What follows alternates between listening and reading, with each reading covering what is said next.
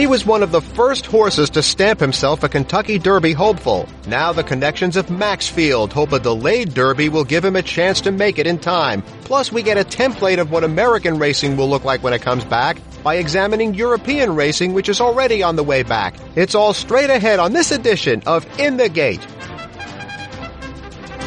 They're in the gates. They're about to move in. They roll out. And they're off. As they move to the top of the stretch. It's a head-bobbing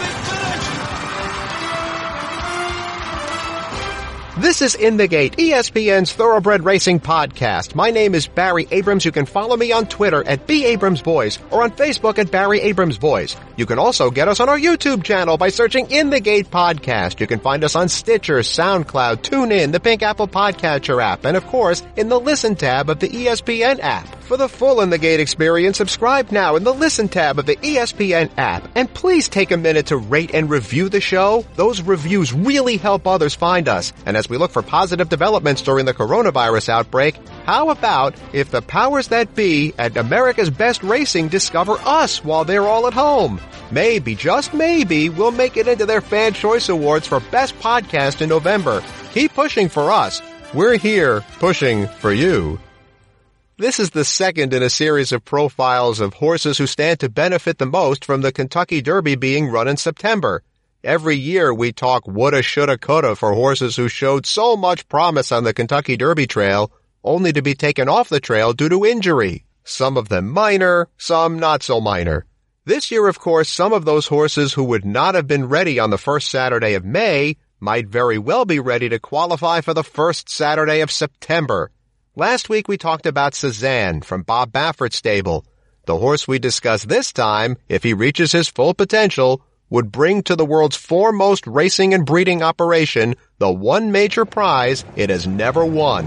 Here's Maxfield moving up on the outside to challenge Gouverneur Morris off the far turn, and Maxfield strides forward and takes the lead by a length and a half. Two lengths in the final furlong. Gouverneur Morris second and Forcible third. The rest are far back. Maxfield, a breathtaking run at the top of the stretch, kicks clear by six. Maxfield to win the Claiborne Breeders' Futurity for Jose Ortiz. Maxfield, of course, is owned by Sheikh Mohammed's Godolphin stable, which has never won the Kentucky Derby. That win by Maxfield in the Breeders' Futurity surely had Godolphin thinking Derby. That win followed a dazzling debut three weeks earlier in mid-September at Churchill Downs. It was expected that Maxfield would move on to the Breeders' Cup Juvenile in November, but a bone chip in his right front ankle derailed those plans. In fact, it wasn't until mid-February that Maxfield returned to the work tab, so clearly a Kentucky Derby run on time would have been all but out of the question. But a series of breezes, one of which was the bullet work of the day at Keeneland, has Maxfield ready to debut in the Matt Winn Stakes at a mile and a sixteenth at Churchill. That race now offers 50 points to the winner.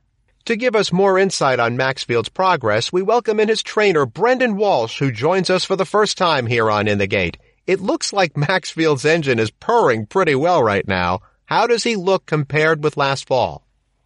Uh, he looks a lot better, Barry. You know, not when I say a lot better, he's filled out a lot more. You know, last year he was very much a frame of a horse uh, even into the fall, but he's gotten a lot stronger and filled out into his into his frame. Um, I'm not sure that he's quite finished yet, but he's grown into a beautiful, big, big, strong horse now. You know.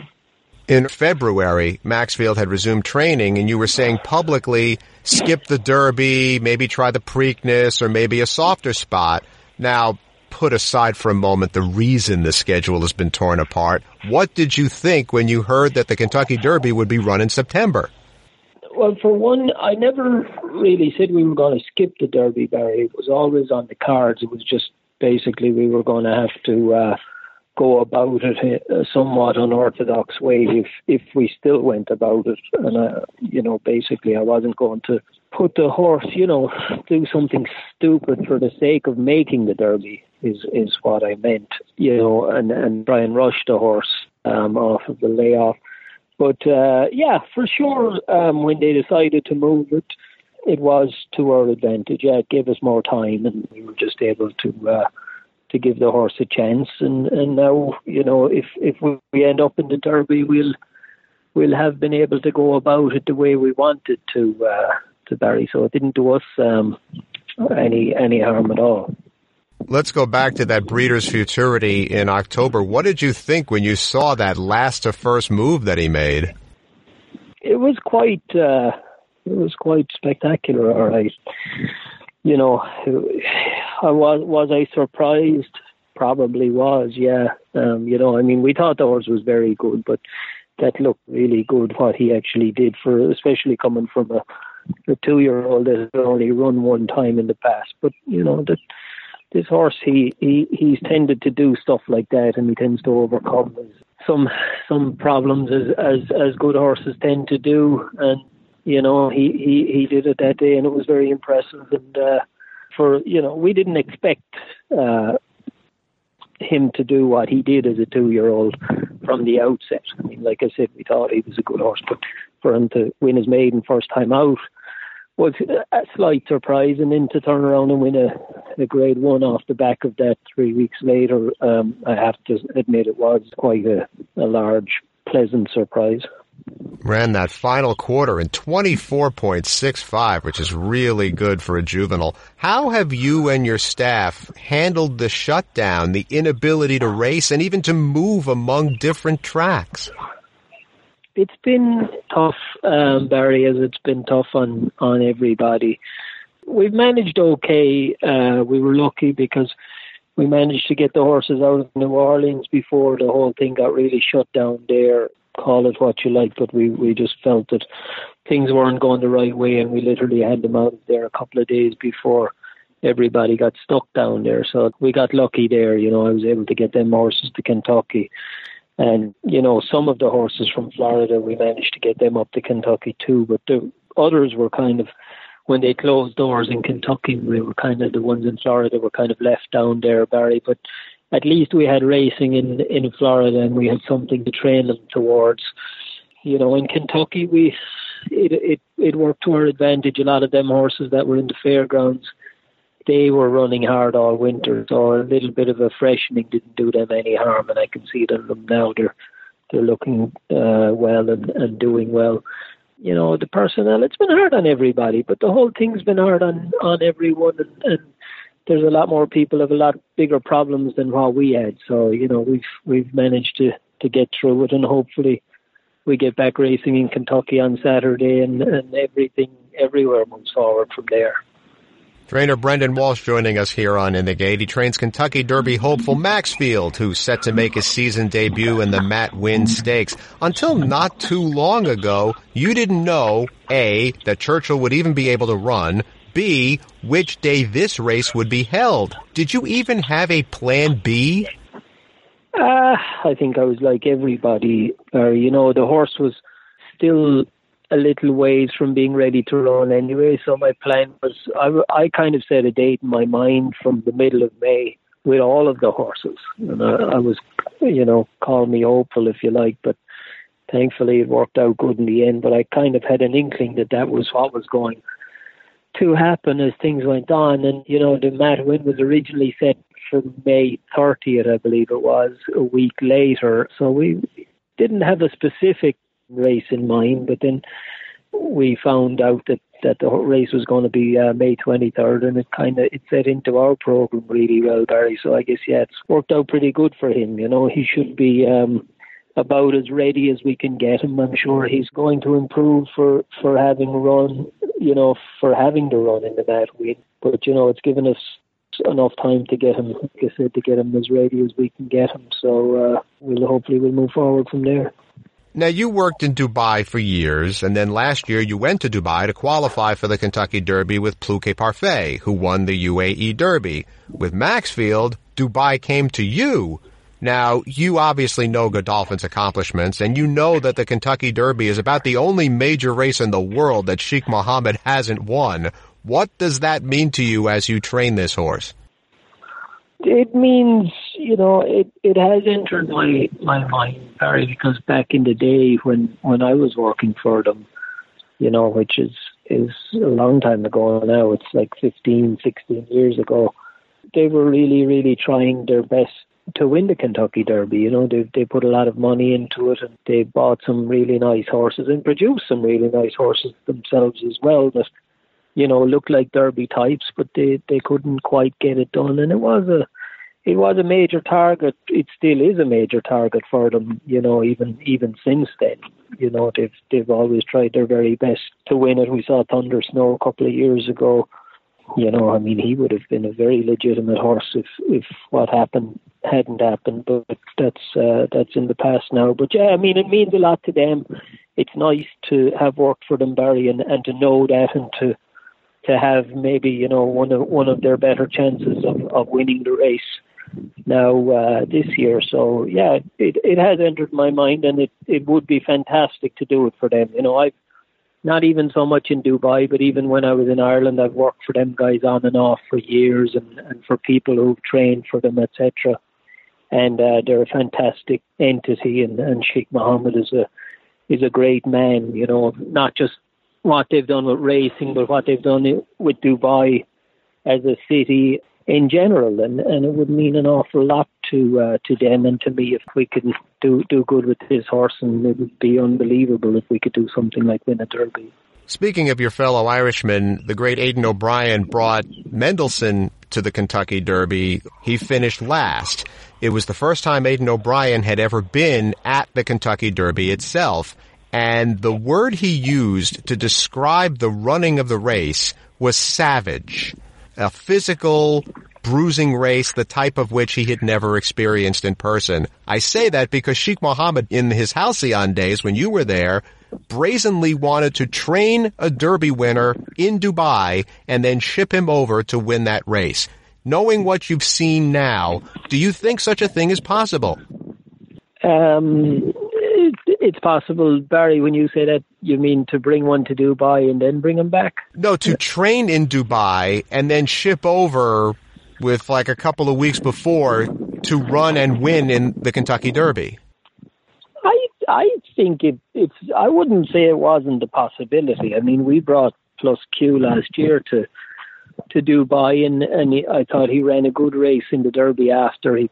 You know, I think with the right horse, you know, it wouldn't be a complete impossibility, but it, it, it does make it very hard because you're, um, you know, I think horses, like what Aidan said about about the race, when you think about all that, you you really have to have a horse seasoned for it. It's very difficult to come off of a another program, you know, be it a European or a or a Dubai program.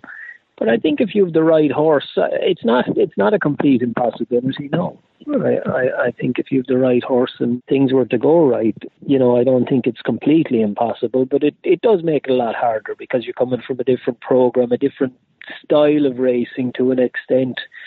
And uh, and then you've got all the travel as well. But uh, is it an impossibility? Absolutely not. You've worked for a number of top trainers and top outfits, Godolphin, of course, and here in the States, trainer Eddie Kenneally among them. So certainly they taught you how to train top level horses. Did these people prepare you for the media onslaught that could follow if Maxfield blossoms here in the spring and summer? I think that's, I think very you know, we were around a lot of it in Godolphin. I was never in a position where I got the onslaught of, of the media, but of course you, you read all these things. But, you know, I think anybody that's got a, a Derby horse or a Derby favourite for the first time, it's it's going to be new to them to a point. I mean, we obviously had Plus Que last year, and there was a lot of following for him and, and the fact that he had won in Dubai and all that. Now, is it the same context as Maxfield may turn out to be? Probably not. But you know, I think everybody you ask anybody that's that's you know young younger trainer that when they came with their first real good shot of, of winning the Derby, you know, everybody's had to cope with it. But it's it's exciting because he's had a lot of following in that and. uh you know, a lot of people interested. So it's it's it's nice, you know. But we just take it as it comes, and uh, hopefully it comes because I think if it does, then it's a good sign. It's a sign that the horse is uh, is thriving and doing well. Certainly so, and we wish you the best of luck going forward down the Derby Trail with him, Brendan Walsh. Thank you so much for a few minutes. Thank you, Barry. We'll we'll talk to you soon. What will the new normal be in racing when the big tracks start back up? It's already starting to happen that way in Europe, so we'll go there to get a look when we come back.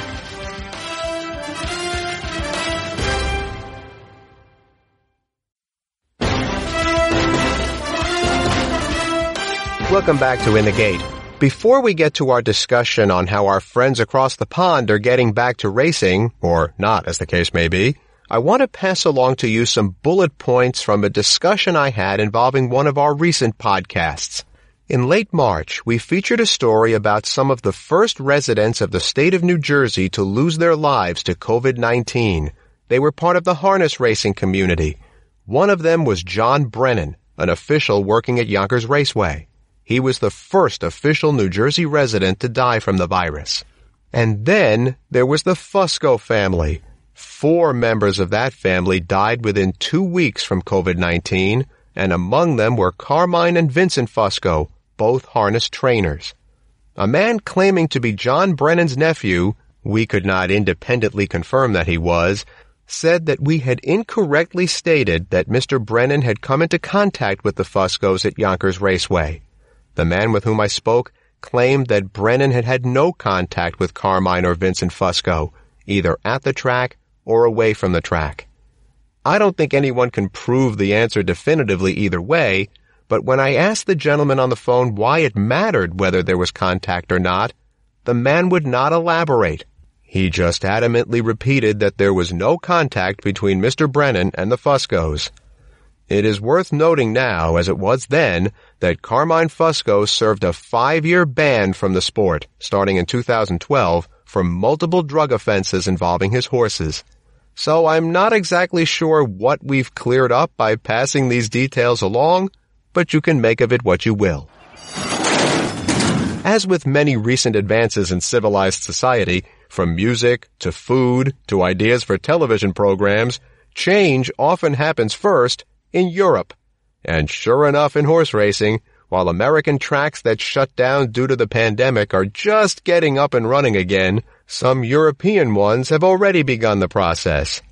German racing resumed on Wednesday, May 6th at Hanover, followed by Cologne and Munich. France Galop started staging events at Paris Longchamp, home of the Arc de Triomphe, a week later. Of course, the biggest shoe to drop across the pond would be British racing. The earliest they can run is June 1st, the day targeted by Prime Minister Boris Johnson for Phase 2 of his plan to reopen the United Kingdom. Phase 2 includes sporting and cultural events for broadcast, with no spectators on site. But since there is actual horse racing already restarting, let's get a sense of how it's going from both a safety standpoint and a business standpoint by welcoming in here to win the gate for the first time Chris Baker, a racing handicapper and analyst based in the UK. Great to have you here, Chris. So first of all, what are you hearing about how reopening these tracks and staging these races have gone from a COVID-19 safety perspective? Yeah, the reports so far are that the measures that have been put in place have had a real big effect. You know, it's very different for those that are in attendance, very different for the jockeys, very different for the trainers, the media. You know, apparently you can hear a pin drop as the horses cross the line, but the strict measures in place to make sure that it's as safe as possible for those that are taking part. Here in the States, Oaklawn Park in Arkansas, one of five tracks running in all of North America at the time, twice broke its single day all sources handle including more than doubling its record on Arkansas Derby Day. Oaklawn took in 41 million US that day. Their record had been 19 million set a couple of weeks earlier. What kinds of figures have you seen for Germany and France? I'm not sure on the actual figures, but but people are desperate for live sport. You know, here in the UK, you, you, the the lockdown has apparently had quite an impact on people's mental health. You know, being forced to stay inside, and the live sport really does have an appeal to lots of people from, from just the enjoyment of watching the sport and betting on the sport. But of course, horse racing is, is a key industry, and in the UK, it contributes four billion to the economy, and and so there's this real balance about the need to get the economy back on track versus public health and, and safety of the nation. So in France and Germany, for example, in terms of the, the, the measures being taken, it's what you'd expect. Now, I'd suggest that in Germany it seems to be slightly more relaxed. Their restrictions were eased recently, and in, in top level football is restarting at the weekend. Of course, there's the usual things like masks and social distancing. France, it, it appears to be more strict. There is the threat from the government to revoke the license if these strict measures aren't adhered to. So yeah, in, in, terms of figures, I'm not sure, but in terms of popularity, it's certainly gone down very well. And you know, looking at Australia and Hong Kong, TV viewing figures are, are very high for the for the meetings there because you know people sat at home that they want something to watch, they want something to look forward to, they want something to enjoy. I believe I read something that Swedish harness racing is reporting a six-fold increase in international betting during the shutdown. That is staggering. The big enchilada, of course, will be racing in the UK. And as we mentioned, June 1st is the earliest that racing can start up there. So let's start with some races that matter most to American racing fans, the Royal Ascot races and the Derby and Oaks particularly with the Royal Ascot races. Can you explain, Chris, how important it is that those races happen at a specific time of the year, namely June? Well, yeah, Boris Johnson uh, issued an update outlining this this first of June date. That that of course is only if the spread of the virus is controlled. So that first of June isn't guaranteed. Now there's a, there's a strong a sort of a strong argument, a strong opinion within the industry that racing can continue and it should resume as quickly as possible. So in terms of those those key dates, the, 1st of June actually came as a blow to, to the resumption of Racing Group. That's a committee that's looking at getting the race planning organised because they'd kind of put a best case scenario forward to racing starting at the end of May with the classic trials, the 2,000, 1,000 Guineas at the start of June, meaning that Royal Ascot that you've mentioned could go ahead as planned in mid-June.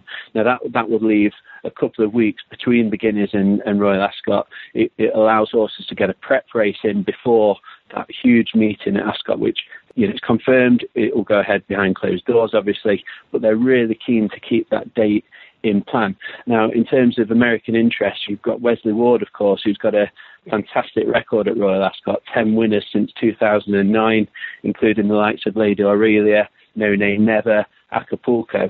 Now, he's renowned for his two-year-old runners over in this country, but there's a lot of uncertainty about the two-year-old races. There's talk even of the two-year-old races being scrapped altogether because the you know we're against the clock with getting a prep run into them. There is of course no guarantee that the horses will be able to travel because it'd be no surprise if travel restrictions were were upped or changed. So Wesley Ward has, has identified some of his older horses as having the best chance. So the exciting sprinter four-wheel drive being aimed at the King's Stand and Kimari being aimed at the Commonwealth Cup. Now, both of those ran in the Breeders' Cup Juvenile Turf Sprint, and it'd be really, really fantastic if, if those horses could come over and contest Royal Ascot.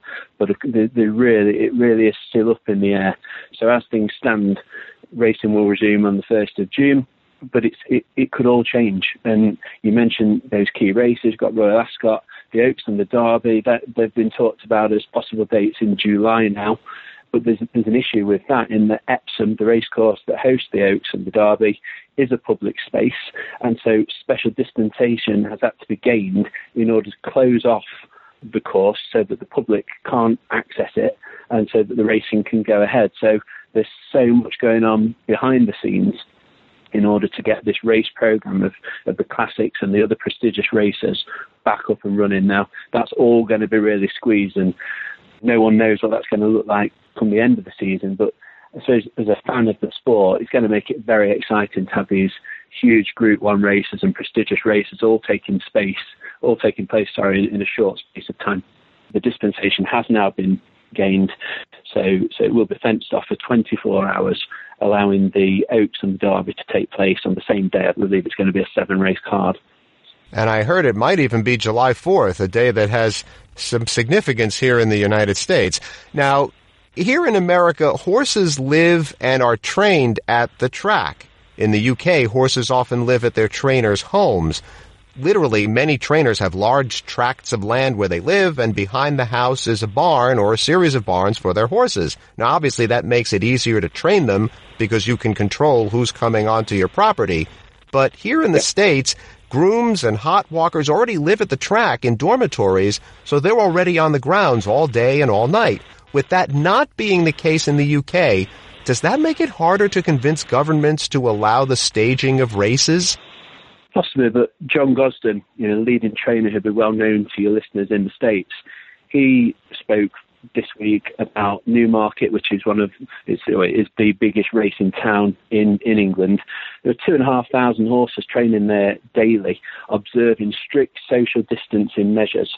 They, the trainers, and the trainers are absolutely convinced that they can do this, that this will work, that racing can resume, and it should resume. And so John Gosden and some of the other leading trainers have said that actually being at the racecourse will be much safer than going to the supermarket or going to the petrol station because of the strict measures that are in place, the strict safety measures, the fact that it's a non-contact sport, the fact that there'll be a very limited number of people on track, you know, it's, it's behind closed doors. And as I said, they they really have stuck the neck out and said that being at the racecourse will be safer than going about your daily business because everything's in place. So I, I don't think they'd have a, a tough job persuading the government, and you know, all being well, this will resume on the first of June with with strict procedures in place. And in, in terms of those procedures, I think the gold standard really has been set by Hong Kong. Um, you know, the, the jockey club in Hong Kong and the government have worked really closely together to create this sort of racing bubble, and there's been high praise for all those involved. And by all accounts, it's down to a complete commitment from all those that are taking part to, to make it work. And the procedures in place in Hong Kong are really strict. You've of course got the, the standard things that happen in every country, like masks, temperature checks, stringent social distancing is mandatory. You've got limited officials on course. But in Hong Kong, the jockeys are being tested four times a week. They have to, to wear masks for all racing activity, not just pre and race. They even have to submit a form of intended activity for the next day so that that can be vetted by biosecurity experts. So Hong Kong really have set the standard high. I think a lot of the other countries will have been in contact with the Jockey Club in Hong Kong to take on board some of their ideas because it's really quite impressive how they kept the show going. Now, of course, in Hong Kong, they are helped by the fact that there are only, two meetings a week. There's only 22 trainers, 20 jockeys based very much around one site. So that does help. But then you've got Australia who've carried on as well. Slightly different protocols in between the different states, but they've, they've been quite strict with jockey segregation, no movement between states. Interestingly, the, the jockeys in Australia have to shower for five minutes before uh, sorry, as they arrive at the racecourse. Now that's in direct contradiction to one of the ideas been put forward in this country, where the jockey club here have, have announced that the, the, jockeys will not be able to use saunas or showers because they believe there's some scientific evidence that shows that that could um, spread the disease. Um, so that's you know in these countries you've got many similarities, but there are some differences as well. I feel bad for Oli Bell having to interview the jockeys if they haven't showered at all. Uh, Absolutely.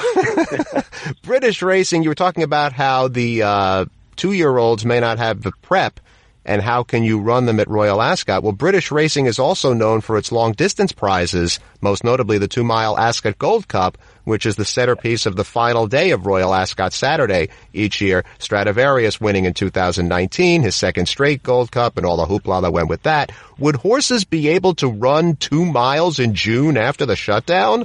Or when would they be ready for such staying races? Yes, good question. Again, going back to what I said earlier, training, the training of horses, by all accounts, has taken place as normal with strict social distancing procedures. So the trainers are saying that their horses are fit and ready to run. Now, of course, race fitness is a slightly different thing, but if Royal Ascot was to take place at its allocated slot in the middle of June, that would give a couple of weeks for trainers to get a prep run, or, or possibly what, what one thing that happens in this country is a race course gallop. So it's not it's not a trial, it's not a race, but it's a day out at the races for the horse, um, where they experience the parade ring, they experience the track, and so it might be that we see quite a lot of race course gallops. But uh, you know, John Gosden again speaking yesterday did he seemed to think that even if Royal Ascot was run at its normal time, there would just about be time to get a prep run into into the stayers. Of course, some horses go well fresh anyway, so training is, is key. And as I said, the trainers are convinced that their horses are ready to run, that their staff are ready to be there, with all these measures in place, it is going to be safe, as safe as it possibly can be. We ask this because as of this recording, the New York Racing Association here in the States is wrestling with what to do about the Belmont Stakes, the third leg of the American Triple Crown, which is a grueling mile and a half on dirt, and New York is not sure that they can run it at that distance if it's run anytime during the summer because horses haven't had a chance to build up to it. I don't know what difference you think there is between turf and dirt when it comes to preparing a horse to run that far but as you say, you know, it can be quite grueling on dirt, can't it? And you know, there's so much up in the air, and all these decisions, key decisions being made by government and racing authorities. They will get things right, they will get things wrong. The opinion is very split in England about how the government have handled this crisis. You've got some people saying it's a disgrace. You've got some people saying it's been handled really well. And it's the same with everything. Whatever decision is made, you know, it'll only be hindsight that will tell us whether it was the right decision or not. And there's so many what ifs. It's really difficult time as a, as a fan of the sport. It will be fantastic to get it back up and running if it's completely safe to do so, if everything's in place to do so. Because if that's not the case, if you know countries start going against what the government are advising, they start squabbling within, which is clearly not happening in, in the likes of Hong Kong, then that's going to help nobody. When you speak to somebody on the other side of the pond about this, you realize we really are all in it together. So thank you so much for a few minutes and we wish everyone in Europe and everyone here in the States the strength to do the right thing and get this done properly. Thank you so much, Chris. Not a problem. Thank you very much. Our thanks once again to Chris Baker and to Brendan Walsh. It was just a matter of time before the coronavirus outbreak would show up in some thoroughbred horses' names. Perhaps you've seen the internet clip of a fictitious race that features all kinds of virus satirical naming games. But now we see the first such gag in a real live thoroughbred racehorse. His name is Fauci, an impossible one to ignore. He's trained by Wesley Ward who hopes the horse will socially distance by winning his races by six foot margins or more. It surely won't be long before coronavirus names show up across the rest of the racing world, much like that internet clip we mentioned. But what will it make you think when off announcers' tongues those names are unfurled? Will you snicker, guffaw, or will you grow despondent and remember all the chaos we've endured? Those names will surely pass restrictions on allowable racehorse names, but will they make you say good job or good lord? You can get us on our YouTube channel by searching In the Gate Podcast. You can find us on Stitcher, SoundCloud, TuneIn, the Pink Apple Podcatcher app, and of course in the Listen tab of the ESPN app. For the full In the Gate experience, subscribe now in the Listen tab of the ESPN app. And please take a minute to rate and review the show. Those reviews really help others find us. And if we're not careful, some of those who find us might be those geniuses at America's Best Racing, and maybe they'll include us in their Fan Choice Awards for Best Podcast in November. Well, yeah, and maybe men will start having babies. You can get me on Twitter at B. Abrams Voice or on Facebook at Barry Abrams Voice. That's in the gate for this week. I'm Barry Abrams. We hope you're safe and healthy as you listen to this, and we'll see you next time.